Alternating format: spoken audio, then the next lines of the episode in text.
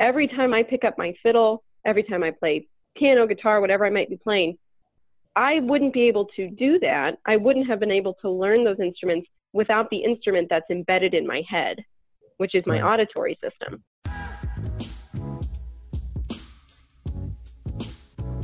What's going on, everybody? Welcome to another episode of Rust Belt Startup. This is a podcast about reconstructing remarkable. It's long form conversations with entrepreneurs, artists, musicians, and people that are building unconventional lives in unconventional locations. I am your host, Ryan Miller.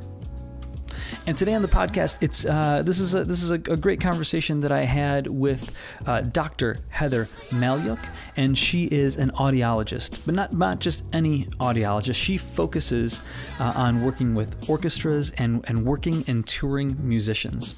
And apparently, like I thought all audiologists work with musicians, but that's absolutely not the case.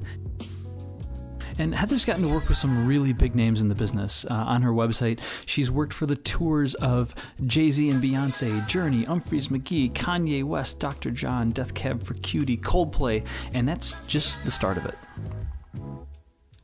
In our conversation, we don't just talk about the science of music, we talk about what it's like to be an artist uh, and what makes an artist. And Heather was homeschooled in Ohio. We talk about that experience and how maybe that informed uh, her career path and, and, and her ability to go out and create. We also talk about general, like, like hearing health. There was a lot of stuff that, that I got out of this conversation where I feel like I was crushing my ears for, uh, for years and uh, uh, and and hope, hopefully things are okay. I don't know. I, I hope things are okay. Uh, but we talk about uh, uh, good hearing health and, and how to properly use headphones um, and, and all sorts of other things in between. And this is this is a perfect time for this podcast because I was actually I was out uh, yesterday or this week whenever you you hear this this podcast I was at my first Pearl Jam show was super super excited my wife uh, got me got me tickets to go see Pearl Jam at Fenway Park for my birthday back in the spring, and and the show was was this weekend. It was ridiculous. So so a I've never been to Fenway Park, and b I've never seen Pearl Jam. And as someone that has been a, a giant fan of theirs for years, this was a, a an amazing. Uh, an amazing opportunity for me to get out there and and see these guys. And I gotta say, man, like I, I mean, I know I didn't see them when they were um, uh, uh, smaller or, or less well known. But but damn, Eddie Vedder's voice is just. I think this is the best it's ever been. It was amazing. They put on a, a crazy show, and normally I'm not a, a, big fan of like large stadium or amphitheater shows because there's just I don't know. There's too many people for my liking, and the sound usually isn't that great. But man, seeing you know being around another thirty thousand plus people in Fenway Park where everyone was just singing at the top of their lungs. That was awesome. That was awesome. Pearl Jam, Fenway Park. Oh, what an experience. All right, let's get to the podcast. This is my conversation with Dr. Heather Malyuk. We'll just go right from the beginning. So, Heather, where where are you right now? You're in Ohio, or are you are we doing this from somewhere else? I am in Streetsboro, Ohio right where's, now, which is home base for me. Streetsboro is in the northeastern part of the state. Um, about it's about a 45 minute drive to Cleveland. So if you're looking at a map, we are southeast of Cleveland. Awesome. And uh, I'm, you were mentioning to me that this is kind of a rural, uh, a rural place. It's yeah, it's it's more rural than a suburb, but it's not all farms there are some what we call farmettes around.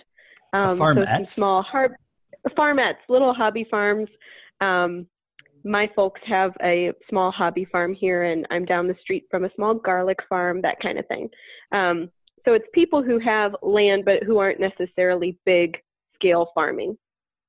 So it's are they doing like one crop, or and are they still are they selling mostly at farmers markets, or what are they what are they doing with the crops? Yeah, we we have a lot of farmers markets around here, um, and it's a lot of people are interested in this area with um, self-sustaining kind of things. Um, so growing big gardens, preserving for the winter, you know, having bees, chickens, that kind of thing. Very cool.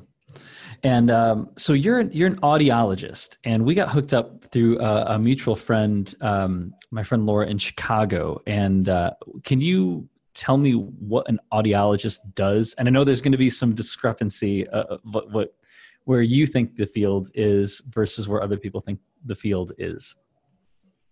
Sure.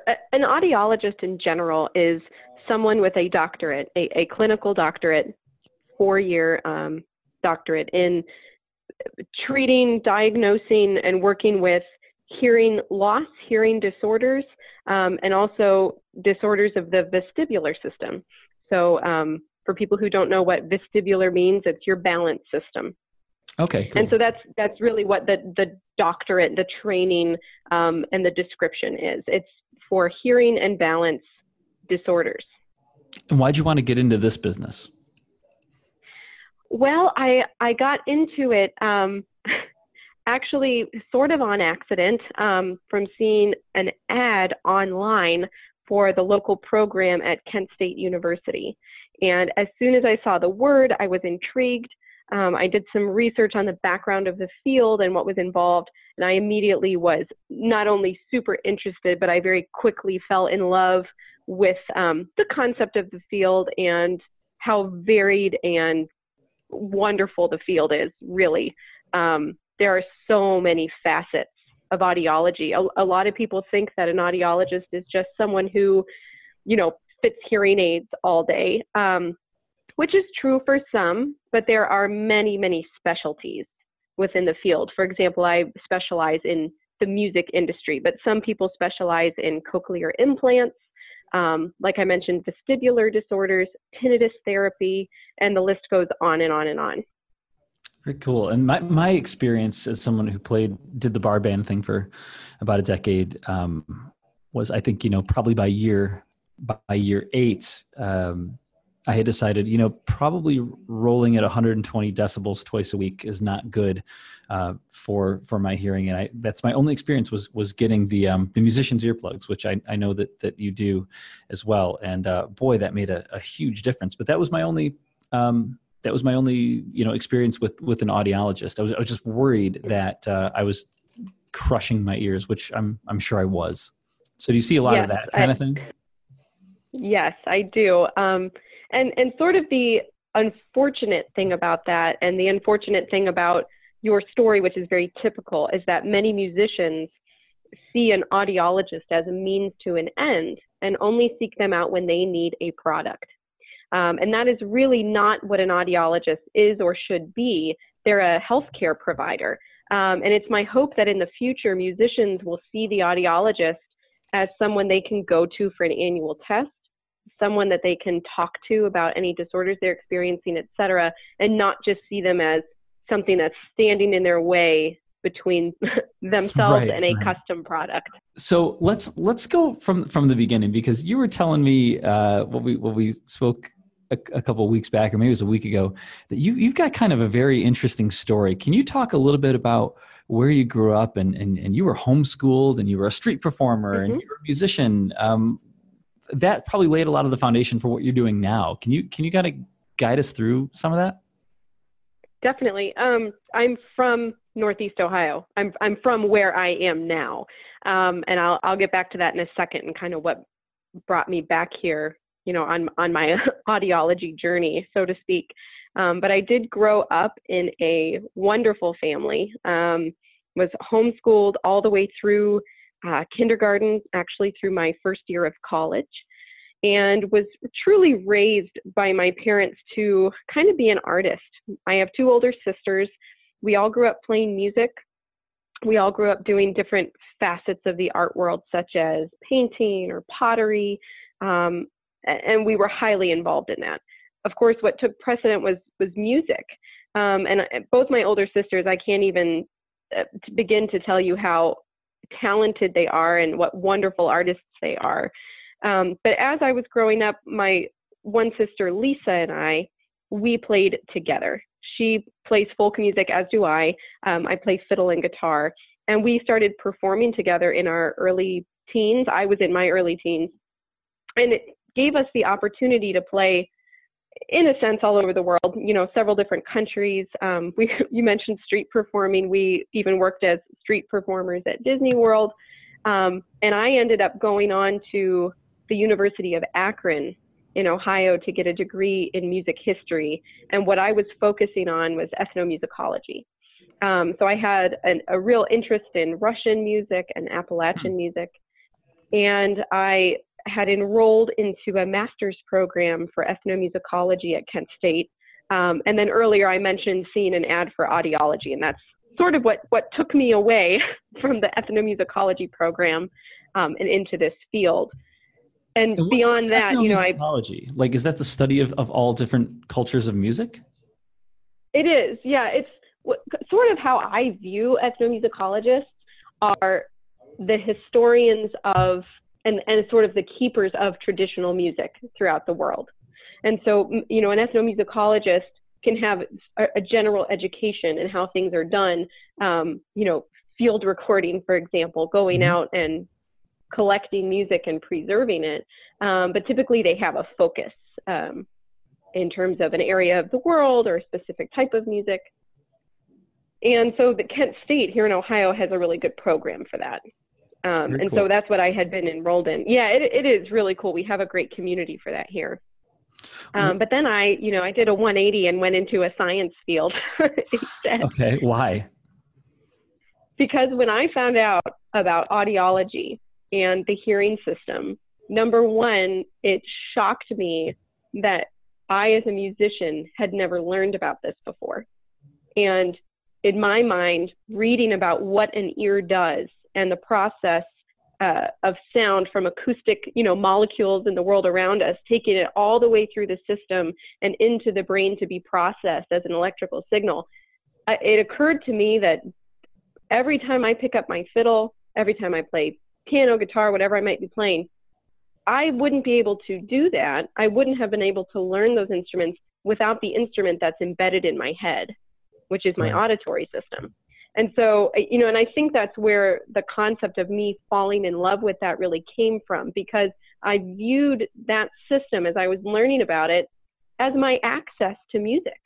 And to me, my whole world has always been music since, you know, age two in church choir when I was little. It's always been sort of the first love of my life.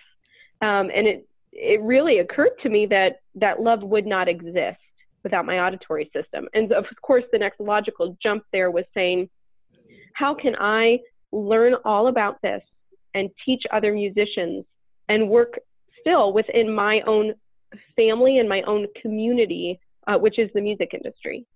Um, and of course, that has led me t- to where I am now via a few, you know, schooling and an mm-hmm. externship and working at a musician's clinic, and now currently having opened my own musicians practice. Yeah, so this is you've got a new a new clinic um, that you that you're starting it, it is in Northeast Ohio. Yes, it's a mobile clinic in that I don't ah. have a brick and mortar storefront. Um, I work out of my home and I travel all over the state currently and also all over the country working within different facets of the music industry.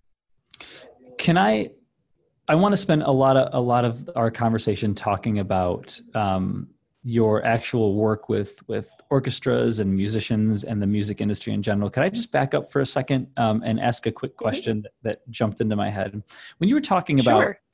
you know your your parents homeschooled you and um, and there was an emphasis on art. I mean, what is in your mind? What does it mean to raise an artist? How do you how do you facilitate that as a parent?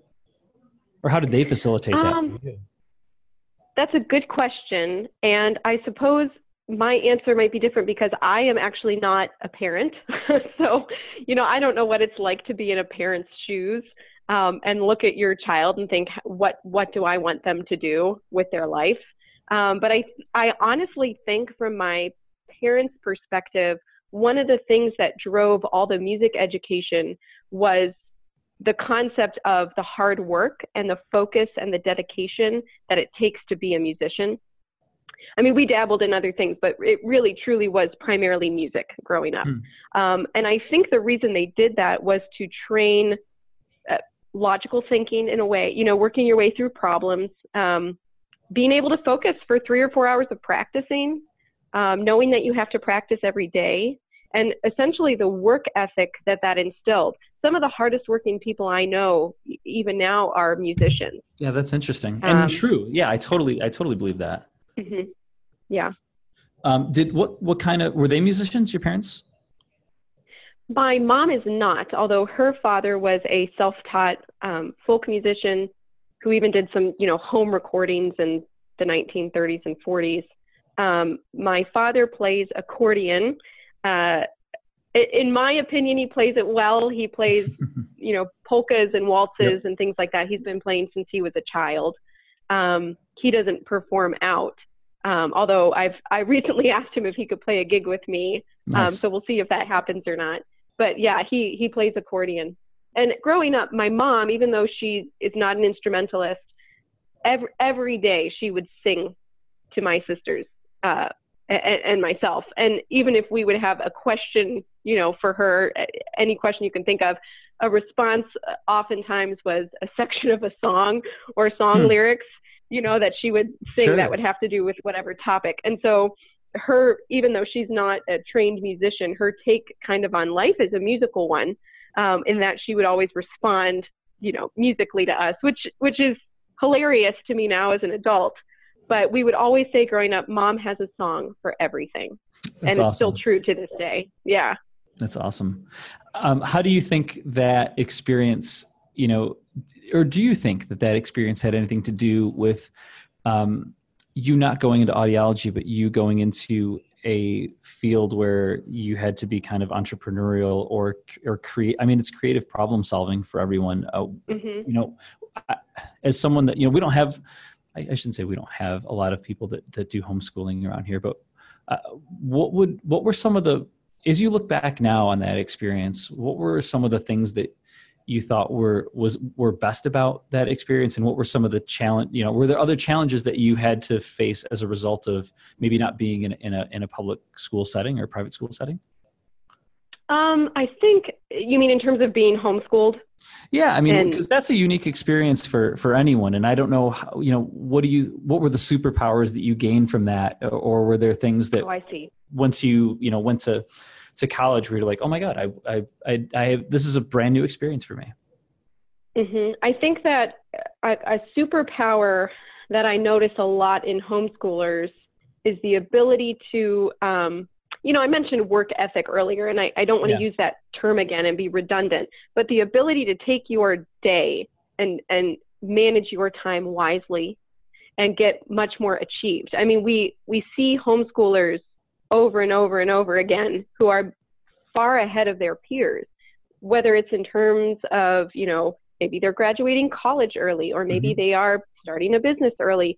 Um, and, and one of the reasons for that is that homeschoolers often get more one-on-one attention because they're not in a class you know full of other kids who, and with one teacher who has to divide attention so so that is one reason um, but also you have flexibility throughout the day and you can manage your time however you'd like you're you're not beholden to a a public school schedule. So I think one of the superpowers, so to speak, is being able to take your time, use it wisely, and you do have to be creative.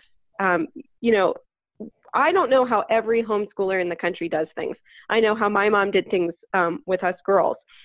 And if we had a problem or if we had to do something throughout our day, we had to figure it out. And that mm-hmm. was one of her teaching strategies. You know, use your brain, think through it logically, and get it done. Um, and so I think that's probably the biggest superpower. In terms of something I would have missed out on, I can't think of anything personally. Um, be, you know, beyond the arts, beyond music, we were also involved in sports um, and a lot of other extracurricular activities. So my sisters and I always had a lot of friends. Um, we were always doing a lot with each other um, and our community as well. I mean, I was part of a garden club and we would go out and volunteer at local nursing homes. And, you know, we always were doing things all the time. Um, and of course, Northeast Ohio has wonderful homeschooling support groups. And I don't, you know, you mentioned there that maybe there aren't many homeschoolers near you. We are lucky in this area of the country that we have some really great groups. Um, and so there's a huge support net.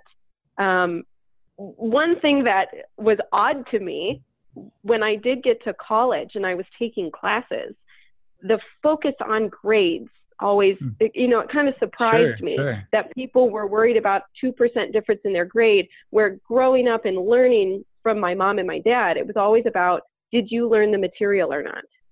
It yeah, was never about, did you get an A or a B? You what know, if I got GPA? a B, if she graded a paper, right, if I got a B, she would sit down with me and say, here's, here's what you missed. And I want to work on it with you and make sure. I remember sitting at the kitchen table crying over math because, you know, because I wasn't getting something. Uh, but it, but it was always made sure that we went back and that I truly learned it.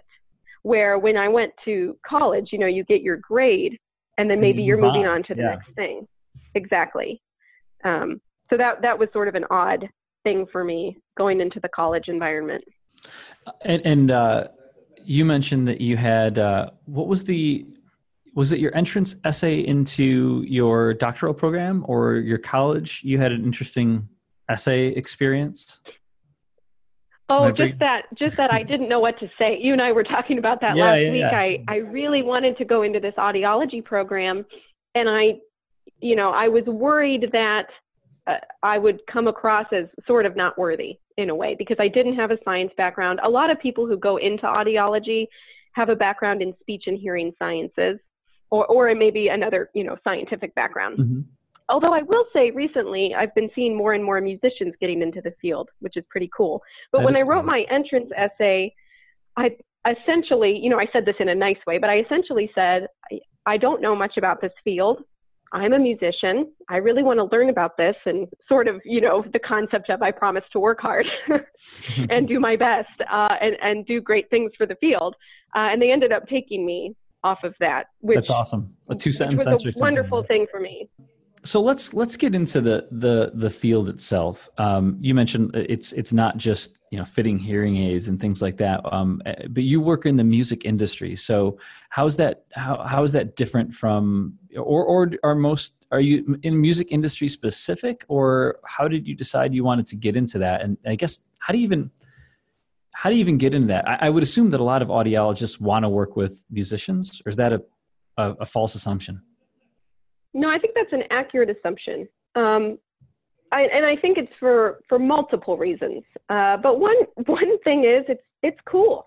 You know, Sure, to, sure. to be an audiologist who has a practice and you're working with patients, if a musician calls you, uh, whether it's to come out to the venue and work with them, maybe it's someone famous, or maybe it's a local musician who wants your services. Uh, uh, number one, it's cool, just because it is. I mean, we're musicians, we're cool people, right? I mean, you're a musician too. Everybody wants to work with us. No, I'm kidding. Um, but I, I think that's probably the main driver. Music, music audiology stemmed from general hearing conservation. And hearing conservation, when we think of it, is things like, you know, OSHA, which is our regulating Mhm. body in this country, and we think of factory workers and people who are exposed to sound and are regulated to wear earplugs. When those people are regulated to protect their hearing, it's it's not just them being handed a pair of earplugs. It's a full program that goes along with that, which includes hearing testing and some um, education on how to use the earplugs, how to care for themselves, um, causes of hearing loss, etc. And there are uh, something called administ- uh, engineering controls where they maybe look at the source of the sound and they see if they can actually lessen that to a point where they maybe don't need to wear earplugs. So there are many facets, and that's been going on for such a long time. And that was sort of the father of music audiology. And there are several people who started um, focusing on musicians decades ago. Uh, I'll just throw a few names out. Sure. Mead Killion is one, and Michael Santucci. He's he was my mentor and still is. Uh, Marshall Chasin is another, and they were sort of um, the fathers of of what I'm doing now. And I have the pleasure of having those guys as my mentors. It, it stemmed from people who started really caring about musicians, wanting to see good care there, and taking the model of hearing conservation um, from industry and applying it to, to the music industry. So let's talk about the music industry itself. What what are the you mentioned that you you may uh, they may request your services on on tour or in clinic. What are some of the things that you do with with musicians? Some of the things I do with musicians, um, number one is get them to understand why they need to care about their hearing. Um, it's it's it's too often in my mind that I get a call from a musician who says, I can't tell pitches apart anymore. My ears wow. are distorting. I have ringing in my ears and I need your help. And it's heartbreaking for me every time because I know that could have been avoided with proper care. And is that um, too late at that point typically? No, it's never too late. Um, there's certainly different therapies that can happen for those musicians. Um, you can kind of keep things stable. My goal in my practice, uh, I, it's wonderful to say, you know, save the ears, uh, keep everyone healthy, blah, blah, blah. But in my mind, it's more keeping people working. And I think of my friends and family who are musicians who have dedicated their whole life to learning an instrument and really specializing in it. And if they get to the point where they can't work, it's devastating for their life. I've never um, thought about so that. Yeah. How the hearing would just destroy your career. Mm-hmm. That's totally right. And we and we see in the news um, famous musicians who cancel tours because their ears are ringing or maybe they have sensitivity to sound uh, and and getting on stage is physically painful for them when they hear sound. Um, and so you know in my mind it's how can we keep these people performing? How can we keep them as a working part of society in a way um, and and keep them doing not only the livelihood that they need to survive but also eh, for many musicians it's it is the love of their life. Um, and there's such a grief process that comes along with those disorders. Um, when you're talking about that my mind went to i'm a huge ryan adams fan. And um, mm-hmm. He i don't know if you listen to any of his stuff but he took a, a, a break for a while uh, touring and i remember him um, uh, sending an email or, was, or something on, online where he suffers from uh, is it Meniere's disease? Meniere's disease? Yep, Meniere's disease. Yeah, he did a, a, very interesting interview. I think on I don't know if it was NPR or or maybe a podcast where he talked about his experiences with that. And it was um, it's and balance oriented and everything, right? Mm-hmm. Yes, yes. And so he, I mean, he must be working through it, and he's obviously back out on the road. But that sounds like that could have been a, a career ender uh, for someone like him. Oh, definitely. Uh, of course, Meniere's disease, that's a huge area. And, and someone who's been diagnosed with Meniere's can have something, you know, more on the severe end or mild end, but um, it can be managed often in conjunction with an ear, nose, and throat physician and an audiologist. And um, but the attacks that you get with Meniere's disease can be very debilitating and very severe, and you often get, you know, uh, vertigo and mm-hmm. fluctuating hearing loss and loud ringing in your ears. And at that point, you I mean, you're not going to be able to get on stage or maybe travel um, with this, those kind of attacks going on. Wow. I'm looking on your your website, and I see you've worked with everyone from, or, or, or um, you know, you got everyone from Blue Man Group to, you know, I see Ray LaMontagne, Wilco, you know, Dawes. Mm-hmm. So what are what are you doing for these folks, and and how do you get into the position where you're working with some of these. I mean, these are world class acts. Yes. Mm-hmm. Um, it depends. Uh, with so I, I, try to be careful about what I say. Sure, um, sure. Because you just named specific names, and I well, never talk about you know. And, yeah. I, I guess. So, but I so can tell you in general specific. what happens when I go see a musician. Yeah, that's great. Um, so, for example, if if a tour is coming through town, coming through Cleveland, and they call me um, or email me and they say, you know, we want to have appointments done. What I do is I go on site.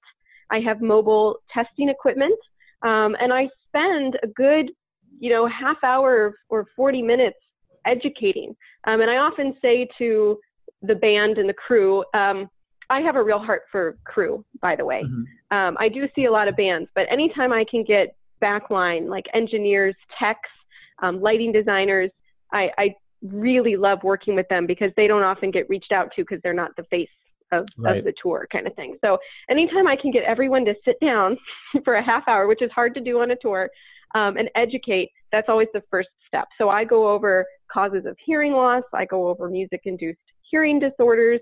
Um, I go over use of healthy use of in-ear monitors and how to choose an earplug. I mean, just any any facet. I try to answer any question that they might have that comes up. I even talk about the benefits of, of earwax and how to clean hmm. properly. I mean, every facet. So we all do that together, and then depending on the venue setup, um, usually I end up on the tour bus, uh, and I'll see people one at a time for for hearing screenings on the back of the tour bus.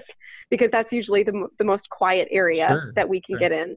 Um, and then with each individual person, I'll talk about their needs and um, where they might be on stage, if they're using in ears or earplugs, and I'll help them choose a device that I think will work best for them. Um, and the care doesn't stop there. I mean, for the for the day, it might stop there after I see everyone. But then I always do a lot of follow up with everybody, and so I will send out, you know, brochures on all these disorders and how to prevent them. And I sort of reiterate what I say like three times sure, to everybody sure. because we all know sitting down um, at a healthcare appointment, you're not going to hear everything, and even the stuff you do hear, you're not going to retain mm-hmm. very well. Um, so my main thing is the education. So I send up follow-up emails um, when they get their their devices, whether it's earplugs or in-ears. Again, I send an email saying, "Here's how it should fit. Here's how I want you to use it. Check in with me."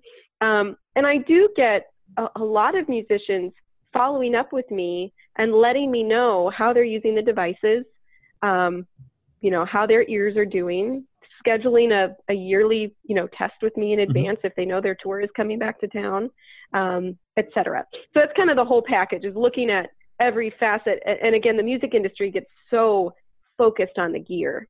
Why, why do, is this typically the first time they've met with an audiologist? Do they meet, to meet with them in every city or why Cleveland? Uh, why Cleveland is t- because I'm here.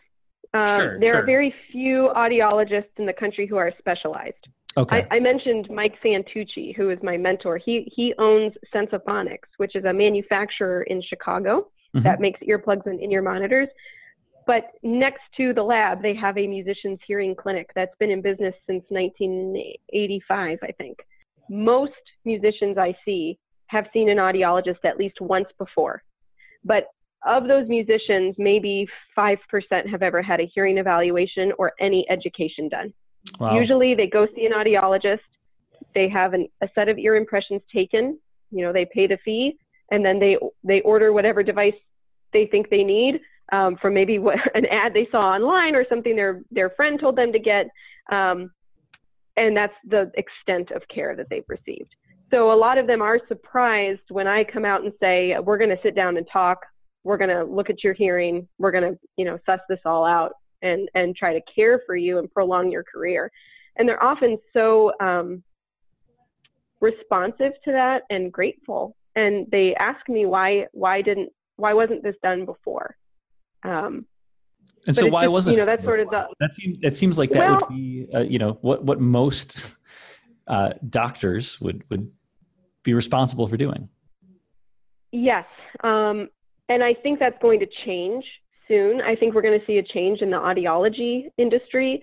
Um, and if you sit down with an audiologist and you say, okay, you saw this musician just for ear impressions and didn't do anything else, and you ask them why, there might be 50 reasons. I mean, mm-hmm. one could be, oh, you know, the clinic I work at, we're not allowed to have more time for a musician. Maybe we're scheduled 10 minutes, you know, and so wow. could, one thing is it could be out of their hands. Um, but I think really the the driving factor is that audiologists are not educated on working with musicians. It is it is such a specialization, and it is so different in terms of the understanding and um, informational counseling that goes on with the musician that many audiologists just don't have those tools. Um, and so I think it, to, to be fair, you know, I often want to say about the audiology industry that they, you know, aren't ethical with musicians and this and that, but it's actually, it truly comes down to lack of education and lack of understanding. It was easy for me to jump from just, you know, learning for my audiology degree into the music industry because I have a background in it. Sure. And sure. so it just made sense that I had all of this understanding, even with my own hearing and, you know, playing on stages that I, I can relate to my patients. At what point did you get to prioritize? Like, I you know, being an aunt is way more important than you know being uh, working for T Swift or something like that, right? Like, right, yeah. You know what I mean? Like you gave um, some of the, some of the stuff yeah. to to uh, to go have this this balance, this you know, a, a hobby farm and all that when you could be out in, in the city. Well, I think what's been interesting is that I haven't had to give anything up. Um, hmm. And in my mind, it was that I had to be in Chicago, in a in a big city, in order to see uh, people and care for them. One thing for me is I've never been starstruck. Um, so to me, working for the world famous touring artists, uh, the not that the appeal wasn't there, but it's not the reason I do what I do. Um, and so if I don't if I don't see, you know, someone coming through who's a billionaire singer, right. it's it's not a big deal to me. Um, and because my heart has always been in the local working musicians, the union musicians, the crew, you know, production company, uh, music industry personnel, and in terms of the work I'm doing now versus Chicago, I haven't I haven't had to give anything up other than having a physical location. Mm-hmm. Um, and for me, I think this kind of also stems back to, you know, how I was raised in the community I grew up in is sort of having an even mindset about life and looking at priorities and I'm not I'm not that old. I'm going to be 30 here in a couple months. Oh my but, god, you're young. I'm almost th- I, I just turned 37. You got you're so much younger and wiser than I am. But I feel old, Ryan. I feel old. No, I'm just kidding. Um I, I think, you know, the past few years as I've seen myself becoming a, a grown up, so to speak, becoming a grown woman, um life changes. Sure. You know, and and priorities do change and I think wow, I'm already potentially halfway through my life or maybe a third of the way through my life and there's so there's so much more i want to do yet um, and that was one of the things with starting my own practice it has really allowed me to bloom in terms of my creativity not that i couldn't at Sensaphonics i certainly could but i was just kind of comfortable there um, sure. and one thing that starting my own business allowed me to do was get way out of my comfort zone and say okay now it's up to me to bring in my patients. And now it's up to me to, um, you know, I'm the face of my own business. It all comes back on me. And how am I going to be creative and reach more people? Um, and so that to me has been the most fun and, and sort of worth it in starting my own business is saying, okay, I now have to get super creative and I have to kind of flex that muscle again um, and not get comfortable comfortable in a business that's already being run. So how do you do that? It truly what's, what's comes been, down to me now. What's been working? Like what's been working and what hasn't been working? Is there anything that has surprised you as you've been kind of throwing things against the wall? What well, what surprised me the most is how much I relied on um, having a group of workers at a clinic. And how much now, you know, with being on my own, there are certain things that I want to do where I get frustrated because maybe that's not a good skill of mine. Um, for ex- here's just an example: is graphic design. Sure. I am not. I'm not a good. I'm not good with graphic design. Um, and also, you know, web design. I have a fantastic sister, my sister Lisa, who I mentioned earlier, who has kind of become my my right hand man. Mm-hmm. Um, and she she has such an eye. She she's so visually um, creative that if I need something done and I'm frustrated with it, she does it, Ryan, in like two seconds. Um, I do all the care myself. I, you know, I run the business myself, but little things like that, where she'll come in and design something for me, that surprised me because I thought that I would be able to just kind of go out and handle everything myself. But I think that would be true of many business owners. You know, is is realizing your own limitations um, and allowing other people to help you. Well, That's kind of been hard for me with my personality type. What you're really good at, you know, should you just double down on the things you're good at and outsource everything else? I mean, that's, you know, it's time, it's uh, everything right. now is a time versus money probably for you, you know, you could pay someone to do it Correct. or you can figure it out. And, um, Correct, I know I'm yeah. stubborn that is really stubborn and that I just want to figure it out. Um, when in actuality, I should just, I should just pay somebody to do a lot of different things, but you know. Right. I'm the same way. Um, so that's been kind of surprising. And the other thing is, this is going to sound super naive. Man, running a business is a lot of work and right, um, right. a lot of a lot of hours. Um, and there's just it's just a 24/7 job. Um, and I think to myself, thank thank goodness I love this as much as I do. Um, and love the field as much as I do and take so much pride in what I do because I've been willing to put in very long days. um, and it's been paying off. But just the the amount of work that needs done is a little uh, surprising. Are, are there any you know habits or, or rituals or anything that you you kind of do that, that keep you grounded to to be able to um, roll with the with um, with the chaos as as you put it is there something that you go to or turn hmm. to that you you know that might be useful to other folks as they're trying to navigate their own chaos well, you know, that's such an individual thing. And I, and I don't know that I would have something that would work for everyone. Me personally, I'm a believer. Uh, I'm, I'm a born again Christian. Mm-hmm. And so, you know, for me, it might be sitting in prayer um, or, you know, meditating on something and, and trying to think, you know, what would be the right way to handle, you know, a situation. Sure. And, um, but that's obviously not going to apply to everybody. Um, another thing for me is right now as I'm in Ohio and being back around my family is really looking at them as a grounding source and really having people I trust to to talk to and to bounce ideas off of. And to, that is almost as equally as important to me as the spirituality is having a good group around you of people that you love and trust that you can say, Hey, I had this idea for my business. You know me, you know my personality, you know how I work do you think this is feasible for me? And, and that's almost a daily conversation um, with my sisters, with my parents. Um, and I, that has been such a huge help and such a grounding force is being able to talk things through.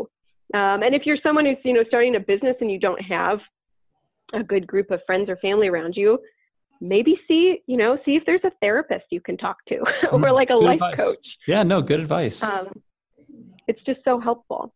That's great. Um, for those of us that are musicians or, or, those of us that are not musicians, what are you know? I, I, spend a lot of my day with with headphones on, whether that's you know music or phone calls or things like that. What are some practical things that everyone should are are there practical things that everybody should be doing in their day to day life that can help mitigate um, hearing loss? Oh, definitely. Um, I mean, the obvious first step to help preventing, you know, hearing loss is is seeing an audiologist. I, believe annually for a hearing test. Um, you know, you go to the dentist once a year, maybe twice a year. We know we're supposed to go get our eyes checked once a year. The same is true for your hearing. Um, we don't always think about it because we don't know what it's like to turn our ears off and be without right. them. Um, but I think that's the first step. Second step is if you're someone who's using headphones or earbuds every day, which many people are. I mean, you can walk around any city and see everybody has their earbuds in. There is a rule of thumb. There was a study done by um, Cory Portnuff, who I mentioned earlier, and, and Brian Fligor, and they were looking at levels of personal music players, um, and, and they came up with the 80 90 rule. And that is if you are listening for 90 minutes or more per day, keep it at less than 80% of the volume. So, you know, that's just for an easy rule of thumb. Now, there are, there are certain things that will make that easier. Um, so, you know, they, they did the study, and I don't have the exact percentages right now because I don't have the study in front of me, but essentially, they were finding that when someone is listening to a, a personal device, whether it's, you know, music or, or what have mm-hmm. you, um, in, a, in a quiet room, most will listen at a safe volume it's somewhat rare that people would be listening, you know, just sitting in a quiet room. Um, typically, they're out and about in, in, their day, or they have other ambient sound, background sound around them. Uh, and, and when they looked at it in the study in terms of that with ambient sound, the majority of people listened at unsafe volume. Wow. And yeah, and there is a reason for that. It's a, lot of the devices we put in our ears uh, in terms of earbuds and, and some headphones. Um, they're not isolating. Right. And so you're having to compete with all the sounds around you for volume. And so, you know, any chance you have to use something that's going to block you a little bit more from your environment, it will afford you the opportunity to reduce the volume. Um, and I say afford you the opportunity because it's not uh, nature, especially for musicians, to just decrease the volume because our brains work very differently. Um, and we have some pretty intense auditory memory. And so if we're used to listening at a certain volume and we've basically ear trained ourselves to listen there, you could put on the best isolating in-ear monitor or right. headphone or earphone in the world, and you're going to listen at the same decibel yeah. uh, level. And so the the goal then is saying, okay, once you're isolated, once you've taken that step to having you know a better setup, then making a conscious effort to reduce the volume. That that's so that's the actual important step. Very cool. Um, well, uh, this has been really interesting. A lot, you know, even from just the the, the practical sense of, um, I'm trying to, I'm looking at my uh, my iPhone right now and seeing what the volume is set at as I'm as I'm talking. And uh, you know, I think we're, we're, all super guilty of it. You know, um, but this is this was really cool. You know, I, I appreciate you taking the time to to to talk about this a little bit because I, you know, I didn't know as as a as a I guess as a musician, I you know didn't really know much about the audiology field, uh, but also I love getting to talk to people that are doing something that's really unique and and are finding success that um, that aren't necessarily in New York or LA.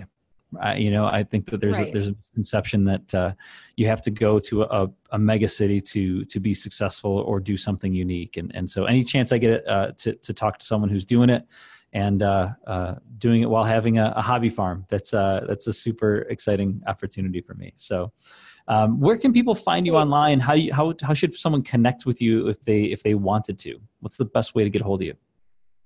Well, emailing me is a great option. Uh, the the practice I have is called Sound Check, one word, audiology, and so my website is soundcheckaudiology.com. But my email address is Heather, my first name, at soundcheckaudiology.com. And I check my email constantly. Um, and, and I'm pretty responsive. I'm always looking to educate people. I think you've probably gotten the impression now from talking to me that I'm really big thing. on education. So, um, and so yes, anyone can feel free to email me any questions. Awesome. awesome. Great. Well, thanks a lot for your time today. Heather. It's been great talking to you, and and I'm I'm glad we got to kind of kind of jam on this. So you know, thanks for thanks for the time, and uh, we'll we'll uh, we'll be in touch. Thank you, Ryan. It's been a pleasure. I want to thank Heather for her time and for, for joining me on the Skype. Uh, learned a lot about uh, a lot about our ears, and uh, and and hope you guys did too. So if you want to learn more about what she's up to, you can check out her website at soundcheckaudiology.com. And I hope to see you guys in a couple weeks on the next episode of Rust Belt Startup.